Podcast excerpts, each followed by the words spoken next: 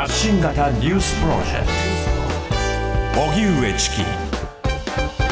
セッション。ハロウィーンとは何か。その歴史を知る。今日10月31日はハロウィーンです。近年日本でもクリスマスやバレンタインデーと並び季節のイベントとして若者を中心とした幅広い世代に浸透しています。しかしハロウィンシーズンになると東京渋谷では多くの人が集まりこれまでたびたびトラブルが発生してきました。去年には韓国ソウルのイテウォンで159人が亡くなる群衆事故が起きており渋谷区は今年群衆事故などが起きる恐れがあるとして渋谷に来ないよう異例の呼びかけをしています。こうしたハロウィン文化は日本にいつ頃入ってきたのか。そしてそもそもハロウィーンとは何なのか。その歴史について専門家に伺います。はい。ハロウィンについては多くの方がいろんなイメージを持ってるとは思いますけれども。おおむねそのイメージは仮想とお菓子、うん、この辺りにまあ集約されるんじゃないかなと思うんですね、ただそこに対して特定の街とか特定のお菓子とかその辺りにこうどんどんどんどんこう染まっていってさてそれがどうなっていくのかこの辺りも気になるところなんですがさてこのイメージはそもそもどこから来たのか、はい、あとハロウィンって何っていう。こんなにお祭りっぽくなったのって、はい、ごく最近な印象がね、ね、ありますよね。私や南部さんが子供の頃にはほぼほぼないイベント ない方です、はい、映像の中でなんか海外ではあるらしい。そう映画の中とかでね。っていうものでしたね、はい、じゃあその歴史を紐解いていきたいと思います、はい、では今夜のゲストをご紹介しましょう。武蔵野学院大学副学長で教授の佐々木隆さんスタジオにお越しいただきました。よろしくお願いいたします。よろしくお願いいたします。えー、佐々木さんの主なご専門の分野は国際文化交流英米文学英語教育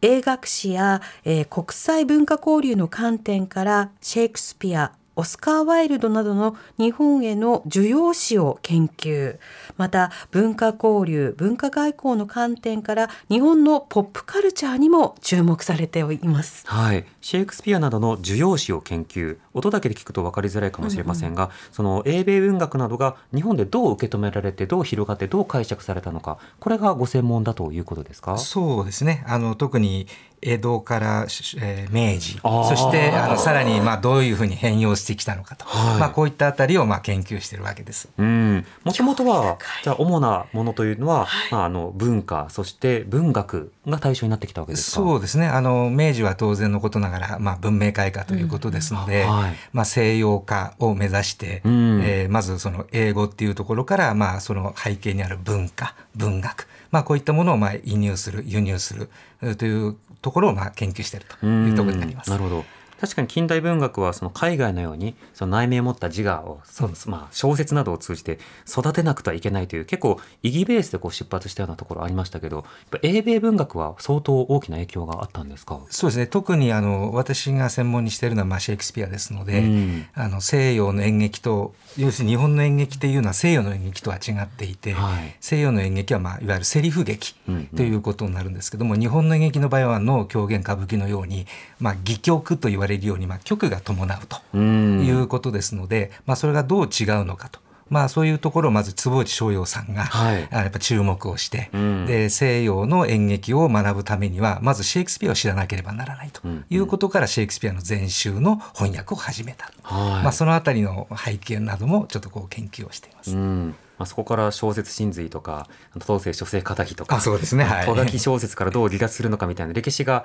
日本には日本であるわけですが、はい、その今日は文学の話ではなくハロウィンの話です、はい、あのこのハロウィンについて興味を持ったり調べ始めたのはどうしてなんでしょうか、えっと、やはりこの延長線上にあるんですけれども、まあ、西洋の、まあ、いろいろな、えー、習慣であるとか物品であるとか、うん、まあ、そういったものがどうやって日本に入ってきて、まあ、どうやって変容してきたのかと。まあ、この辺りにやはり注目していると同時に、うん、まあ、そのことを今度私も学生さんにその授業として、はい、あの扱わなければならないのでより分かりやすくするためには、うんうん、学生さんに興味の持ったものをやはり取り上げたいと、まあ、いうことであの特にまあ1415年ぐらい前からちょっとこのハロウィンっていうのにまあ注目をして、うんうん、でちょっとずつこう調べていったというようなところですね。この1415年で日本でのハロウィンのいわゆる需要紙、はい、これまた大きく変わりましたよね。そうですね。あの当初はあのいわゆる文字だけの輸入だったものが、うん、まあ、そこからいわゆるイベントとい。う形になってますけれども、はい、まあ、日本の場合には特に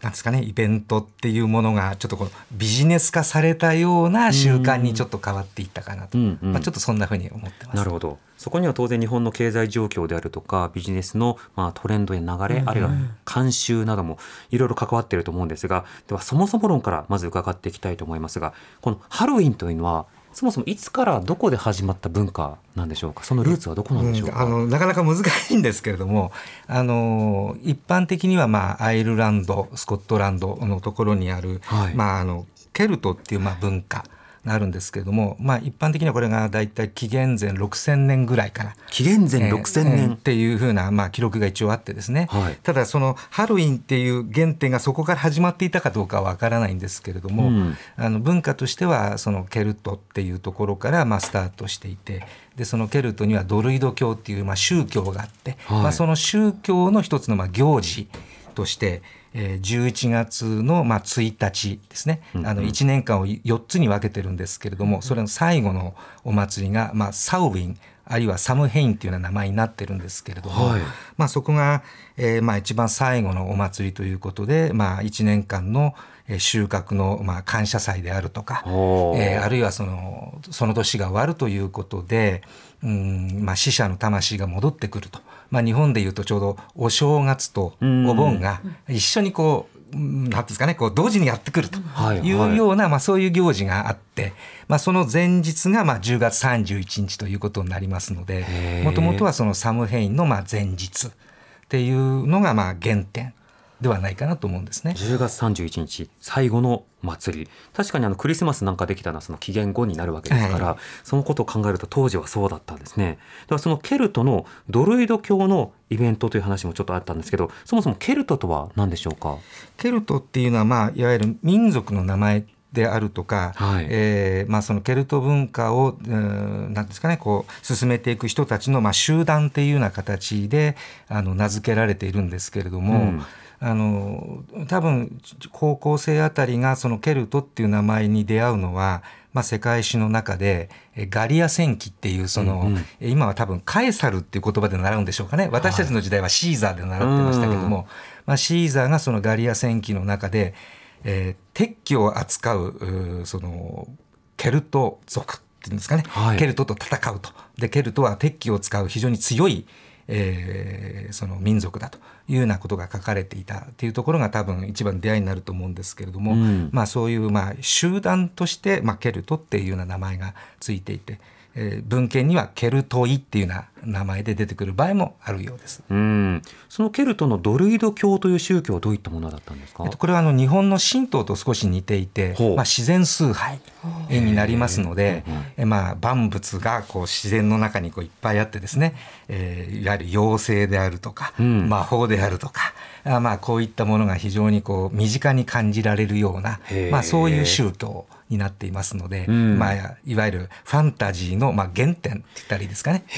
特にイギリス文学ではそういうふうに言われてますね。うん。このケルトのドロイド教の中にサウィーンというイベントがあった。それが10月31日に行われていたということだった、ね、そうです。そういうことですね。そのまあ10月30、えー、10月1、えー、11月1日のまあ前日ですよね、うんうん、ということにまあなりますね。なるほど。これ当時はどういったイベントなのかっていうこうなんでしょう。まあ文献はさすがにないと思いますけど、うん、なんか壁画とか何かあるんですか？えー、っとですねこのケルトがですね当初はその文字を持たないえーまあ、民族って言っていいと思うんですが、まあ、民族の人たちで記録がないと、はい、でところがだんだん研究が進んでいくうちに、えー、その宗教的に偉い人人たちだけがその宗教の内容を伝えるために何か文字を使っていたというその何ですかねこの、えー、碑文ですね、はいはい、これがまあ見つかってきたと。でじゃあ一部その文字があるんだと。ところがそれはそういう宗教的なことしか伝えていないので一般庶民の生活がどうだったのか。細かいことが全然伝わってこないと。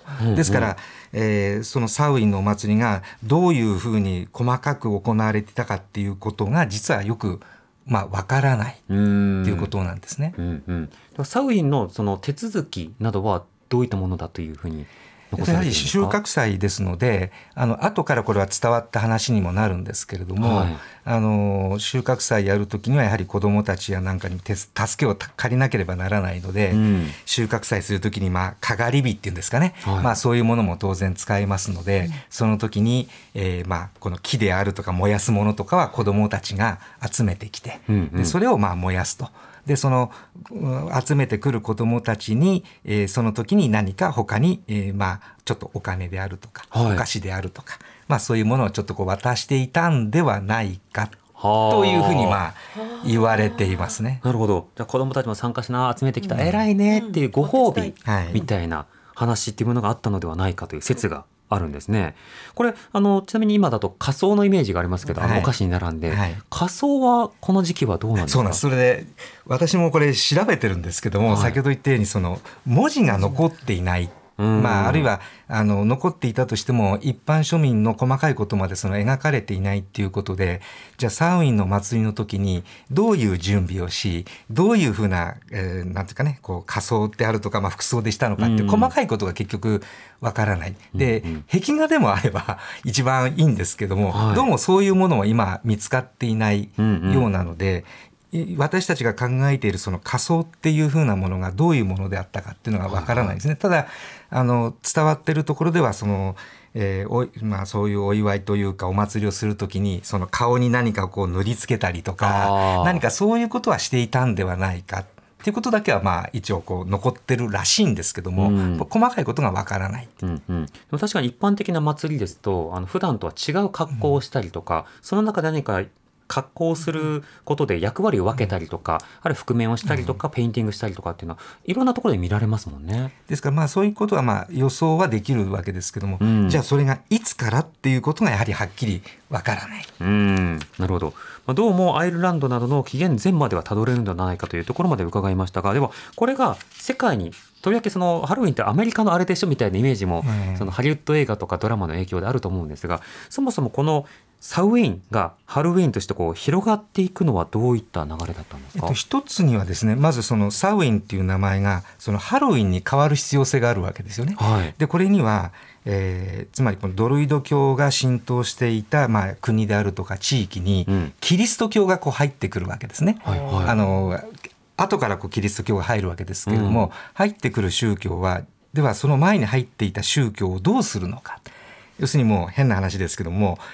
信じちゃダメだよって言ってその、えー、制限をかけるのか、はい、あるいは、えー、認めてですねこう融合していくのか、うん、まあ、2つに1つしかないと思うんですね。はい、でキリスト教でその時に取った政策っていうのが、えーまあ、融合していくっていう形をまあ取るんですね。はい、でその結果、えー、まず名前を変える。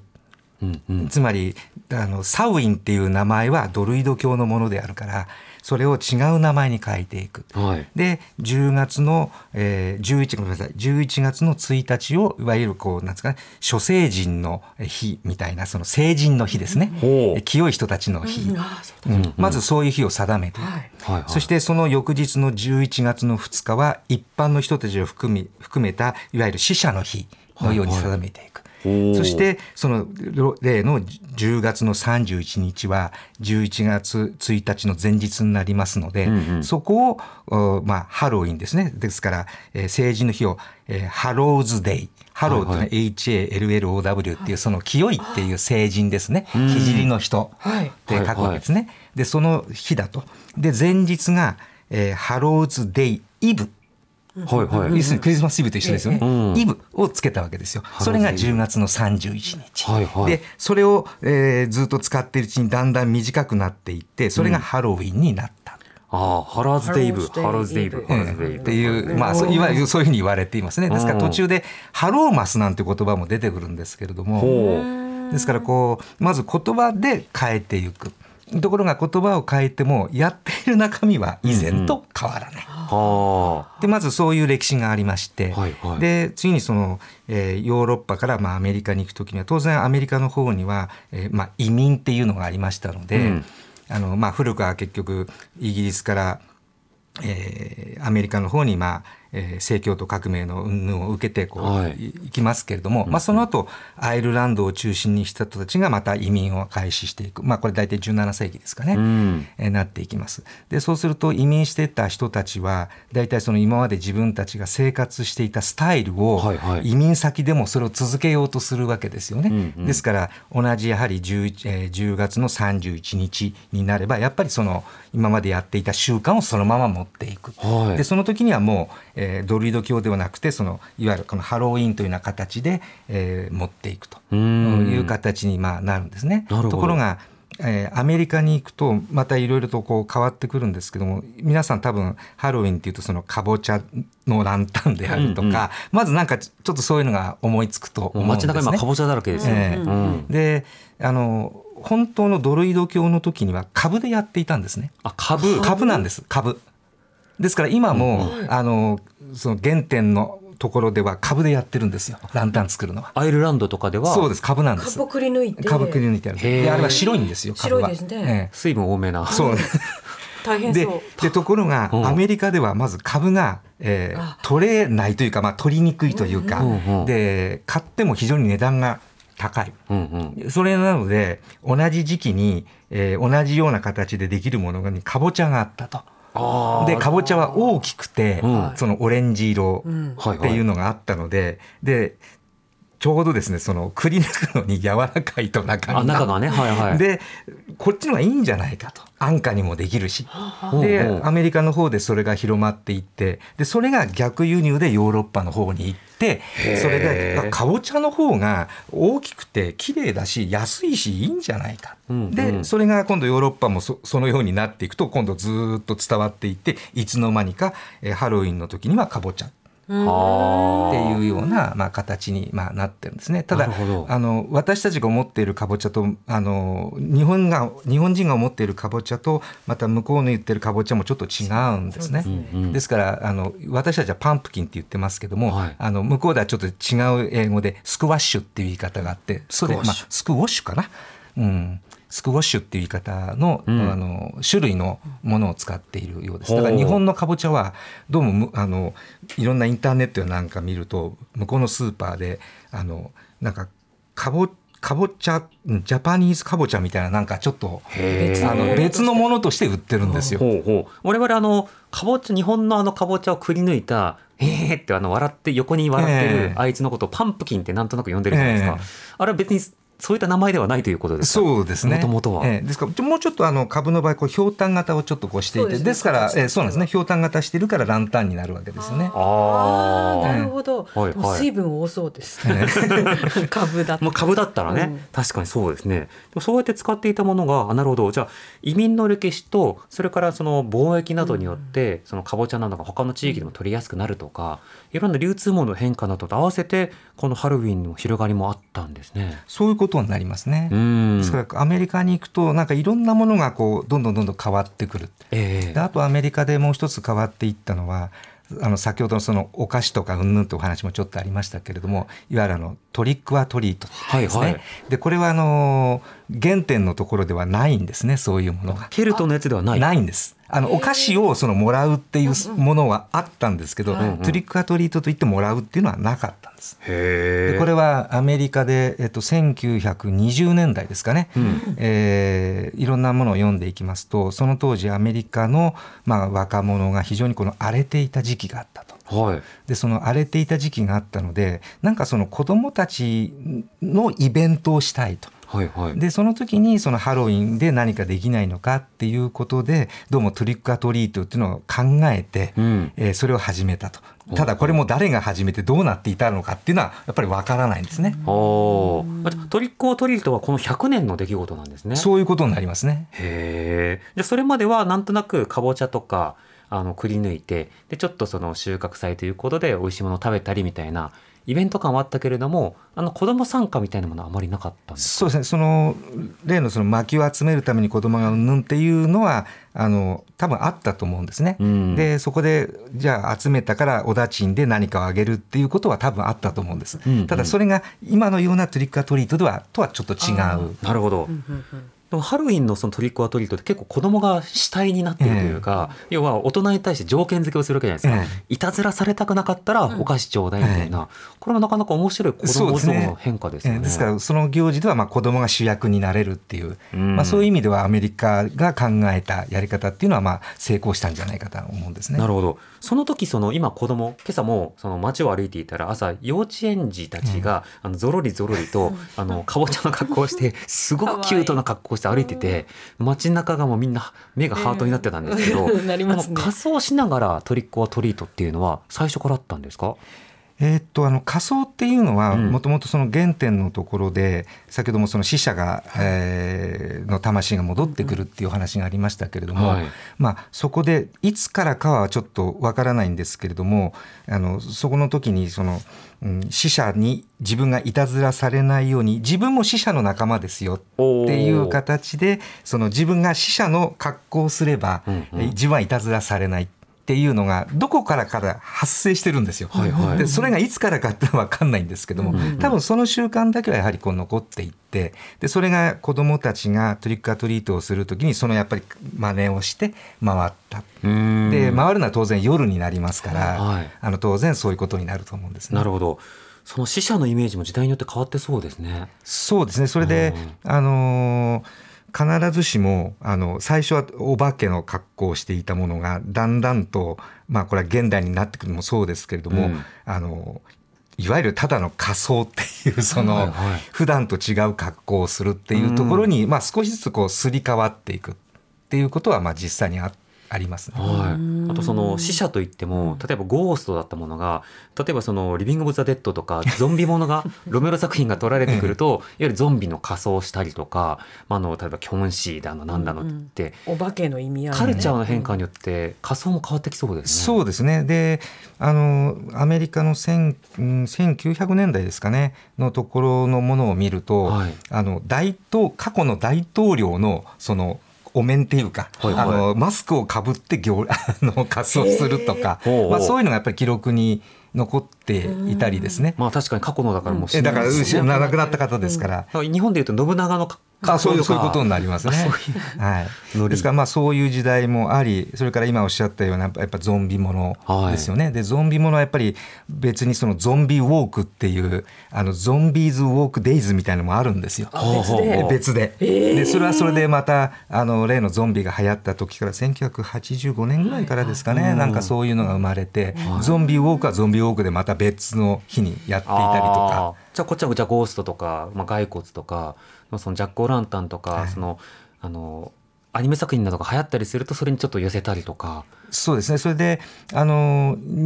そこでなんかごちゃごちゃになってくるのが日本の例えばそのアニメとか、はい、えそういったものに仮装するっていうのが出てきて、うん、でそれがうんなんですかね日本の場合だとオタク文化とこうくっついてきて、うんうんはいはい、えー、それは仮装って言わずにまあいわゆるコスプレっていう言い方になっていて、うん、あの英語でもコスプレってあるんですよ、はいはい、英語に入っていて。でそこの定義和製英語から入ってたそうですね。あの和製英語から英語になったんですね。コスチュームプレイがコスプレでそうなんです海外でもコスプレ、ね、コスあのコスチュームプレイじゃなくてコスプレで英語になってるんです。カラオケみたいなものそうですなってるんです。でそこの定義を見ると、日本のその漫画アニメの要するに登場人物ををの紛争をするのがコスプレ。だからこれはもう日本のでついてるんですよ。はいはいはい。正しい、うん、正しいというかもう完全に英語になってるのがちゃんと正しく伝わってると、うん。うん、だからそういう意味でいくとあの日本の大社役割は結構大きいのかなと思ったり。ハロウィン文化に刺激を与えているっていうことですよね。世界に発信ですよ、ちなみにあのちょっと分け道にそれるんですがそのメキシコなどなどでも死者の日ってあるじゃないですか、ね。はい、あの死者の日もやはりここにルーツあるんですか？同じですねやっぱり。文化は違うんですけれども、うんうん、やっぱり11月の2日ですよね、うんうん、11月の2日っていうのはどうもいろんなその西洋にあるその宗教のあれを見るとどうも同じような時期にみんな同じようなことしてるんですね。うんうんだからやっぱり影響を受けてると思うんですね。やっぱりそのどこの国もキリスト教入ってますしで、ね、その前の土着のやっぱり宗教があって、うんうん、で結局名前を変えながらやっていることは同じ。あ映画リメンバーミーそうなんですよ。死者の、えー、同じそうなんですよ。はいあの父を探すという話になるわけですけれども、死者の国にね、うん、で西洋のそのなんていうんですかねあの新しいあのハロウィン辞典みたいなのがあるんですよ、はい、でそれを見るとやはりそのメキシコのそういう日であったりとかそこに日本のお盆の話も出てきて日本の場合は8月だって書いてあるんですよ。確かに。仮装はしないけど妖怪話とか怪談とかを楽しんだりとかはしますよね。だから結局まあ、なんですかね宗教が違っていても、まあ、地域が違うとやる時期が違うのかもしれませんけれども、うんうん、まあ、結局その死者の日みたいなものはどこの世界にも多分あるんだろうと思います、なるほど。確かにお盆の時期にこうあのスイカをこうなんていうかな？くり抜いたり？くり抜いてっていうか、うんうん、動物に見立ててうちのあのあそうですか。あのお盆のところナスとかさナスキュウリとか。そうですね。あのキュウリとあれでやりますよね。あれ死者が帰ってくるための、あの帰る返すための乗り物かな、まあ、お香を炊いたりして、そうですね、あの地域地域によっていろいろね。お盆の入りの時が確かあの馬で来てほしいからあのなんかきゅうりみたいな細いのでやって帰る時はゆっくり帰ってほしいのでナスかなんかでやって牛に見立てるって確かあのんびりしてってね、ゆっくりしてってねってことですよね、そっか。でも日本は日本でそうしたお盆カルチャーがあった中でハロウィンがやってくるっていうことになるわけですがじゃあこのハロウィンが日本でどうなっていったのかその歩みをこの後伺っていきたいと思います。TBS ラディオ TBS ラディオ発信型ニュースプロジェクト。セッション。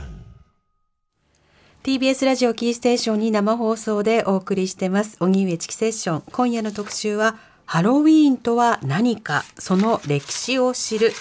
えスタジオには武蔵野学院大学の副学長で教授の佐々木隆さんをお迎えしています。どうぞよろしくお願いいたします。よろしくお願いいたします。はいリスナーの方からメールいただいてます、はいはい。えー、まずたぬき村の直子さんありがとうございます、はい、いつもありがとうございます。子供の頃のハロウィンのイメージはナイトメアビフォアクリスマスです作品ですね、えー、ハロウィンの歴史ということで知りたいのはもらうお菓子がどう変わっていったかです。私の住む地域にお月見泥棒という風習があり、中秋の名月の夜に子供たちが家を回ってお菓子をもらいます、うん、始まりはお供えのお月見団子を釣り竿で盗んだことだそうです。今では駄菓子なんかを配る人が多いようです。本場のハロウィンでは何を子供たちにあげていたのか気になりますお菓子がもらえないと生卵を生卵を投げるというシーンを映画で見たことがありますが生卵を投げるのは放射後の時代になってからの風習でしょうかというふうに言われました。佐々木さんこの揚げるものの変化ってあるんでしょうか？そうですね。あのいろんなものをあの見ていくと、はい、やっぱりクッキーとかもあるんですけれども、うん、あのそこにちょっとこう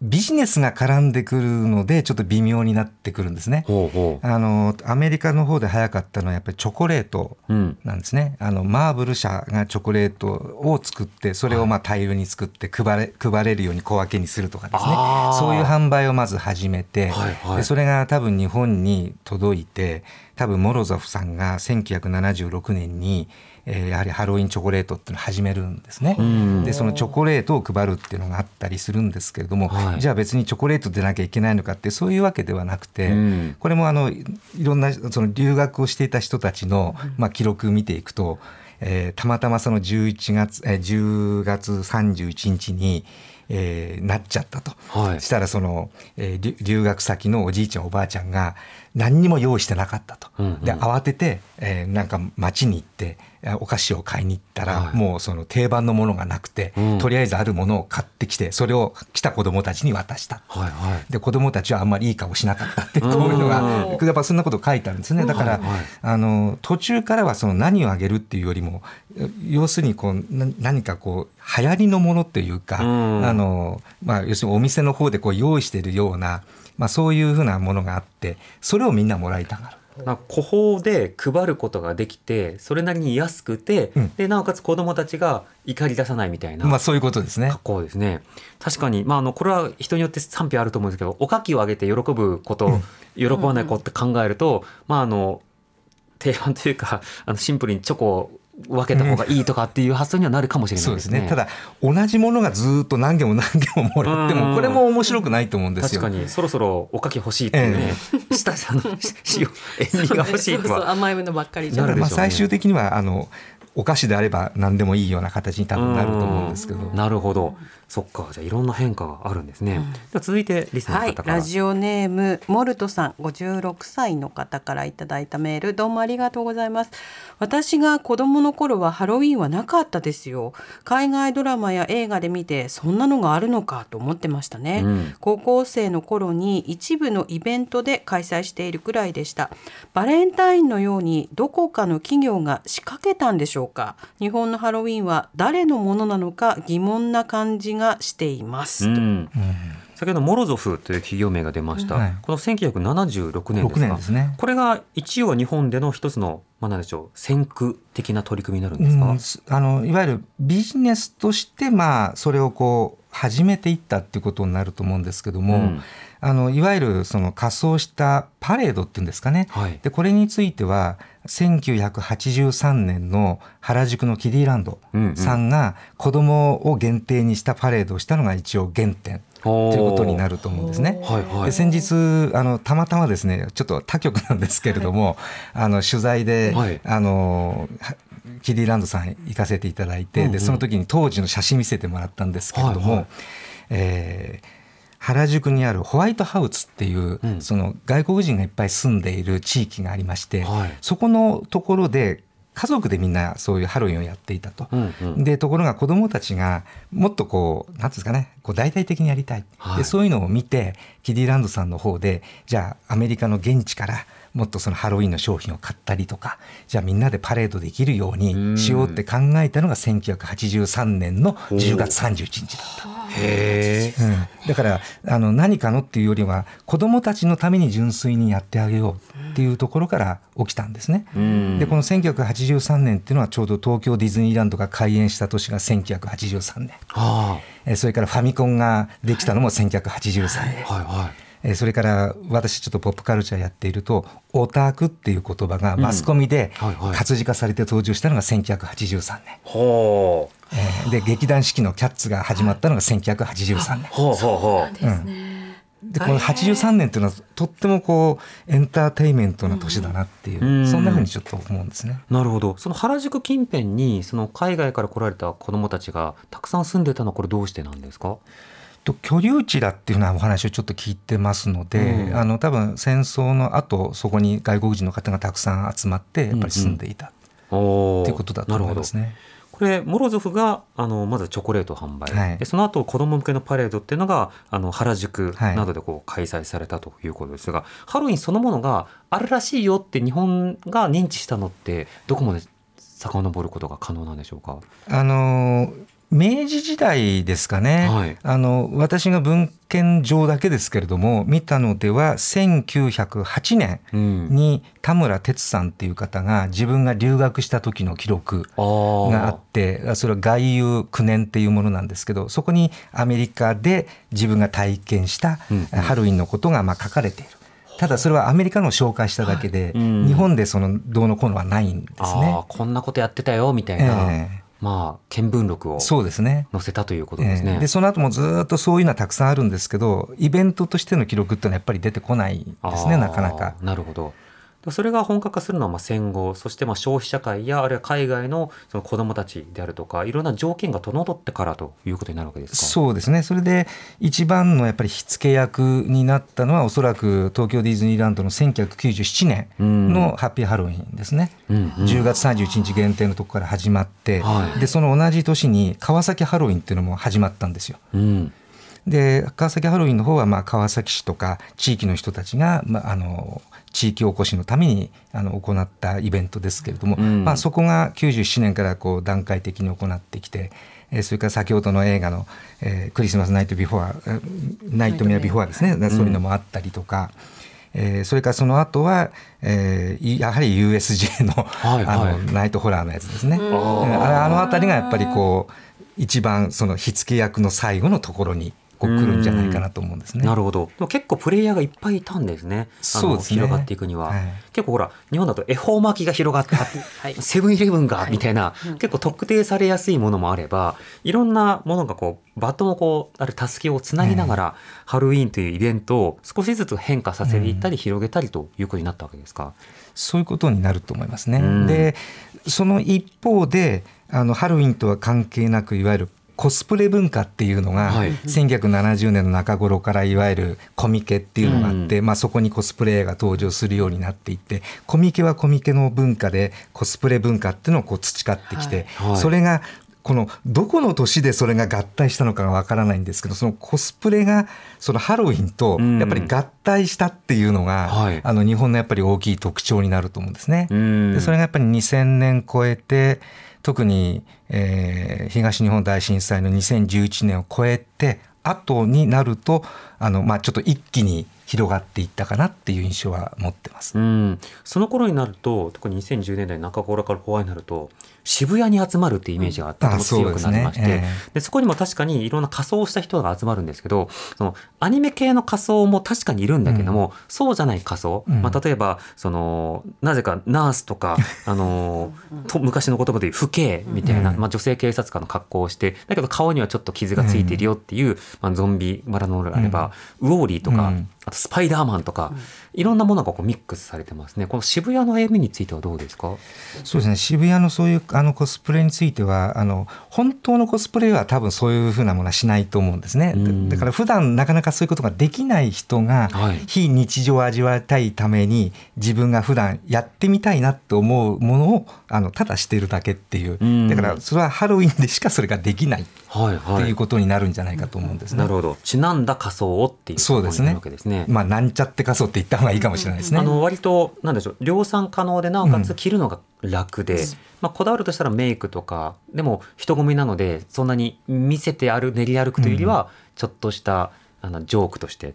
っていうことですか？そうですね。で当然のことながらそれをこう自分で作るは作ってる人はほとんどいないと思いますので、はい、まあ、それが気軽に手に入る。あの特に渋谷の時には、まあ、ドン・キホーテとか、あのいろんなお店ありますので、気軽に手に入る。でそんなに高くもない、はい、でどうかすると一度買えばちょっと数年は使えるとか、まあ、そういう形で揃えてしまえばあのいいだろうと。まあ、そういう気持ちも多分あるだろうと思うんです、ね、なるほどこれ渋谷だけじゃなくて全国でいろんなハロウィンイベントが行われて、うん、それこそ町内会とか町おこしとか一つのお祭り感覚で、うん、幼稚園とか参加したりとかあの広がっていくと思うんですが渋谷は渋谷でどうして渋谷に集まろうという格好にこうなっていたのか、ここはどうでしょうか？私一番渋谷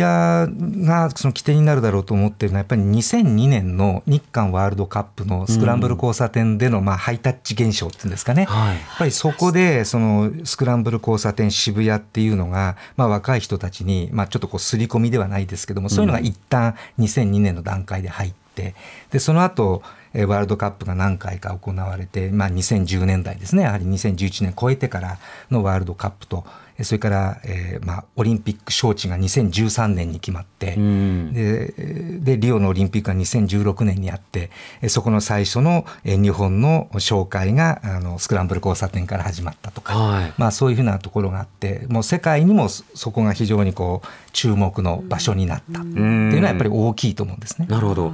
確かにワールドカップ前後にはその渋谷に集まるものというのは、うん、その2チャンネルカルチャーとかネットカルチャーでもあって、うん、当時「マトリックス」っていう映画が大ブームになった時に「マトリックスオフ」っていうオフ会が日本各地で行われるんですよ。で何やるかというとスーツ着てサングラスかけてで、まあ、キアヌ・リーブスっぽい人が逃げて、うん、他のあのスミスみたいな量産型が型の人が追いかけて、はい、っていうのを動画で撮ってで当時は YouTube なんてないのでフラッシュっていう、まあ、動画をこう見やすくする企画に落としてこうまとめて載せるみたいなのがあってその時もやっぱり渋谷に東京都民は集まってちょっと数百人規模かなのオフ会をやるみたいな、うん、だからいわゆるスポーツとかで盛り上がるっていうタイプじゃない人たちも、うん、これは自分たちがやるならじゃあ渋谷かなとか、うん、まあ秋葉原かなとかちょっと街を模索してた感じはしますね。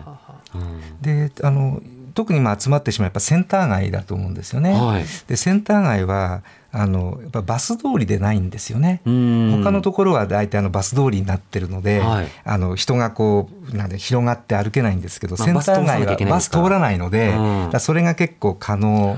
だっていうのが結構大きかったんじゃないかなと思うんです、ね、車通さなきゃいけないというのはないですよね。えー、そうか。それによってその渋谷は集まる場所というイメージがありなおかつ幅広い層にそれが響き合いで徐々に徐々にハロウィンがイベント化していく中でじゃあちょっとした仮装をどうするかみたいなものがつながっていった、うん、そういうふうなあのやっぱ関連性がこう深くなったんだと思うんですね。うん。先ほどのリスナーの方からのメールで、このたぬき村の直子さんのメールで、そのお菓子の指摘がありましたが、うん、この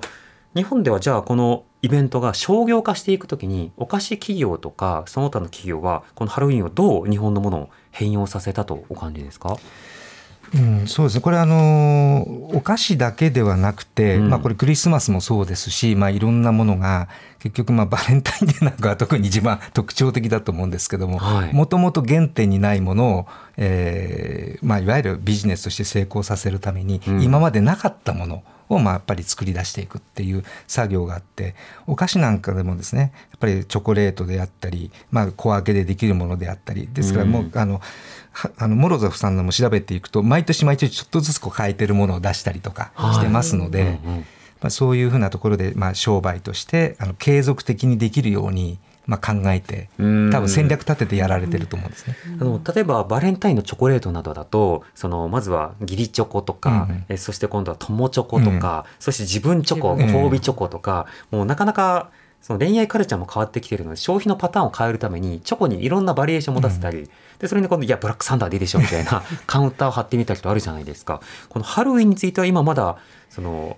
そこまでは行ってないと思うんですね。うん、でむしろハロウィンはまだ日本に入ってきて、まあ、実際にパレード始まってからまあ40年ぐらいの歴史しかありませんから、うん、むしろまあこれからどうするのかなっていう、まあ、もともとその子供のためのものとしてやってないわけですから、はい、だからやっぱ定着度がすごく低いと思うんですね。だからお菓子ならまあ何でもいいでしょっていう形に多分なってると思うので、はいはい、なるほど。しかも今後少子化になると、地域ごとでも数年間ハロウィンやったけど、もうこの地域何人かしかいないから、その子にも直接あげればいいじゃんとか、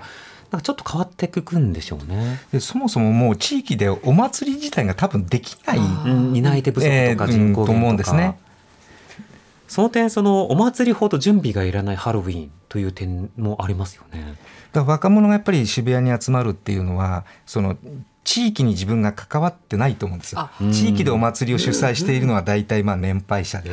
あの日頃から何かこう町内会のお世話しているとか、まあ、そういう人たちが中心になっていると若者やっぱ入れないと思うんですよね。でそうすると自分がその時だけ行って帰ってくることができるイベントとなるとでしかも何か楽しみたいいつもと違う自分になりたいとなると、やっぱハロウィンというのは非常にこう若者にとってはお手軽なイベントだと思うんですね。なるほど。ただそれが今はその嫌がられるイベントみたいな格好で渋谷区が来ないでくださいと言われた時に、さあそれはどうなるのか、集まりたいという欲求が刺激され、でなんとなくそうしたものにこう参加した感覚も欲しい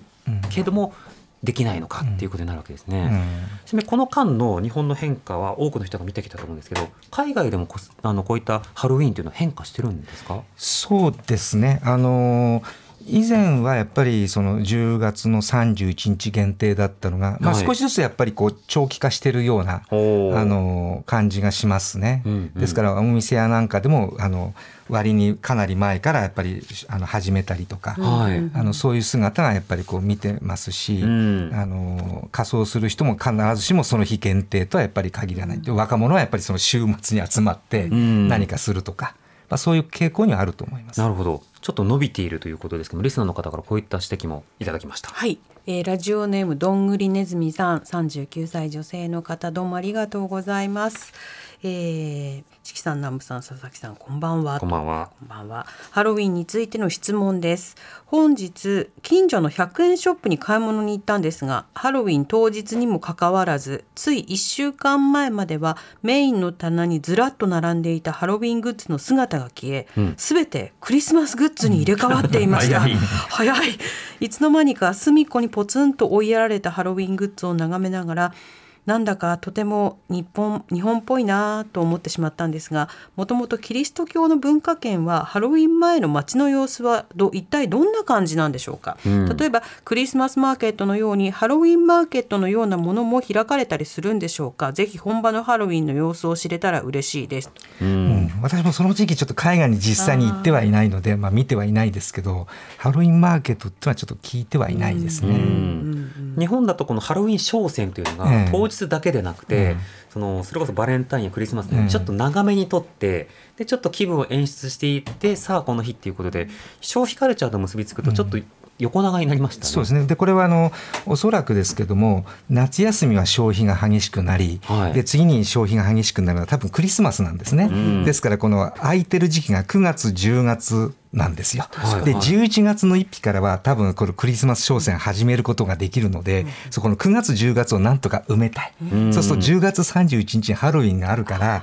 9月の初めから10月の31日まではハロウィンでなんとかしようっていうのが大体で先ほどの100円ショップ。まさにその典型だと思いますね。はいはい、わかります私もポケモンスリープというアプリをやってるんですけど、ハロウィン限定のポケモンが出るので、あ、これ絶対捕まらなかったということで、あの、モンスターボールに課金をしてしまったんですが、そういうバリエーションのために作られるわけですね。でこれ日本でも今度は池袋は池袋で、オタクカルチャーリスペクトのコスプレイベントになっていったりと、今いろいろなその文化というものが起きたりしています。変化も起きたりしているわけですね。でそうした中でこの日本で今渋谷がどうなるのかというのもとても注目されているわけですが、今後の注目はどうされてますか？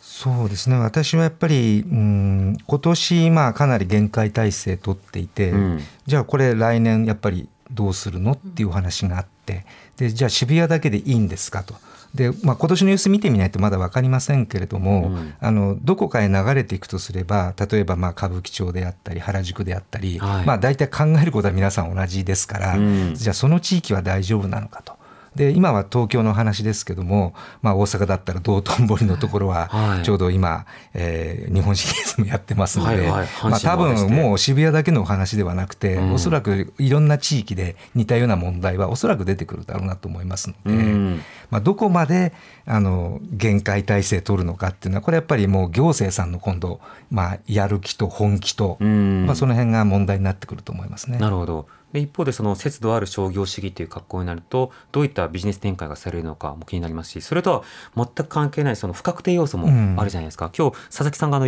唯一スタジオに持ち込んでこられたのがあの資料の膨大な資料ではなく呪術廻戦の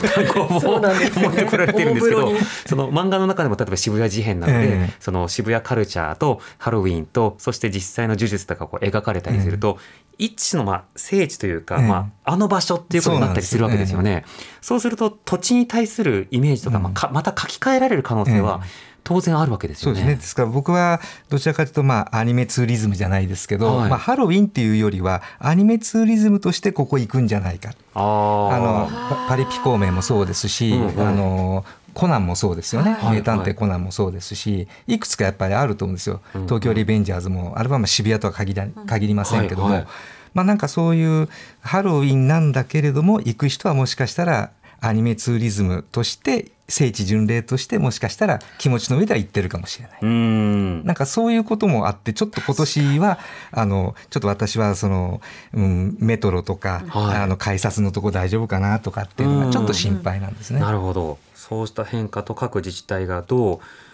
対話していくというかどう変化をしていくのかいろんな要素もあってしかし長い歴史の中にあるんだなということはよくわかりました、勉強になりました。佐々木さんの今日のネクタイすごい素敵なんですよ。そうですねとても素敵で。の刺繍とお化けの刺繍にしてあるハロウィン。この期間しかできない。ネクタイ。可愛らしいネクタイでした、はい、えー、今日はハロウィンとは何かその歴史を知るというテーマでスタジオに武蔵野学院大学副学長で教授の佐々木隆さんをお迎えしました佐々木さんありがとうございました。ありがとうございました。よろしくお願いいたします。TBS ラディオ905-954発信型ニュースプロジェクト。セッション TBS ワシントン支局の樫本照之と。涌井文明です。ポッドキャスト番組「週刊アメリカ大統領選。2024」では大統領選の最新の情勢やニュースを深掘り現場取材のエピソードや舞台裏も紹介しています。毎週土曜日午前9時頃から配信です。